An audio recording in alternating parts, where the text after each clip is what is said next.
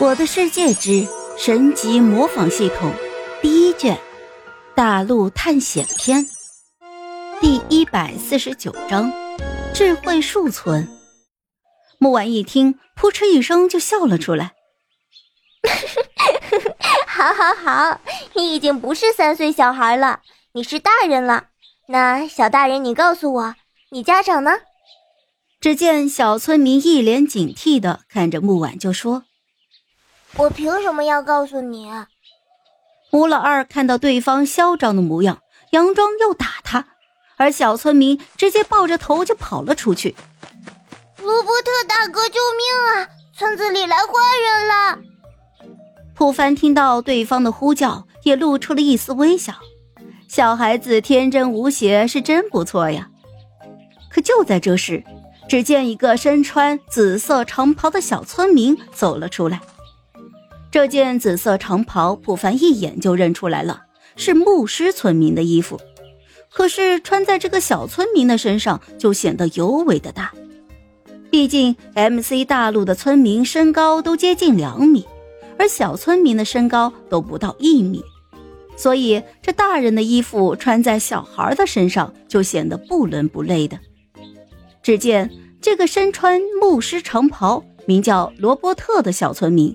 将呼叫救命的小村民绑在了自己的身后，就说：“你们是何人？为何出现在我们智慧树村？”普凡看着眼前的两个小村民，也没有和他们生气，而是道明了来由：“是这样的，小朋友，哥哥姐姐，我们三人都是冒险者，正好路过你们村庄，所以就来看一看。”罗伯特死死地盯着普凡的眼睛。发现他的眼神中并没有欺骗的味道，于是就大声的喊道：“所有人都出来迎接冒险者！”木门开合声不绝于耳。不一会儿，十多个小村民就聚集到了罗伯特的身边。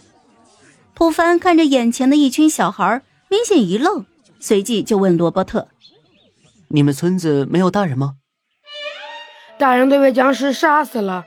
就剩下我们这些孩子了。我是村子里面年龄最大的，也是村子的孩子，所以现在这个村子暂时由我来管理。这个主题曲诚不欺我呀！智慧树上智慧果，智慧树下你和我，智慧树前做游戏，欢乐多又多。一整个智慧树村全都是小孩，能不欢乐吗？不过这背后也是一个极为伤感的故事。那就是这些小孩的父母都被僵尸给杀死了，而听到这个消息的木婉和吴老二也露出了痛苦的神情。这些都是小孩子，这么小就没有了父母，实在是太可怜了。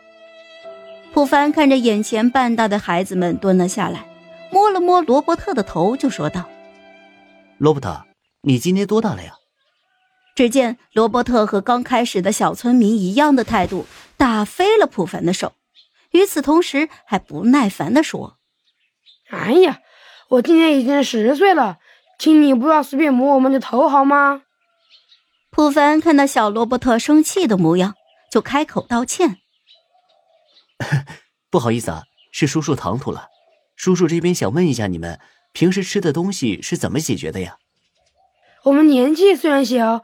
但是我们自己会种植啊，而且箱子里面都会储存一些食物，所以我们暂时还饿不着。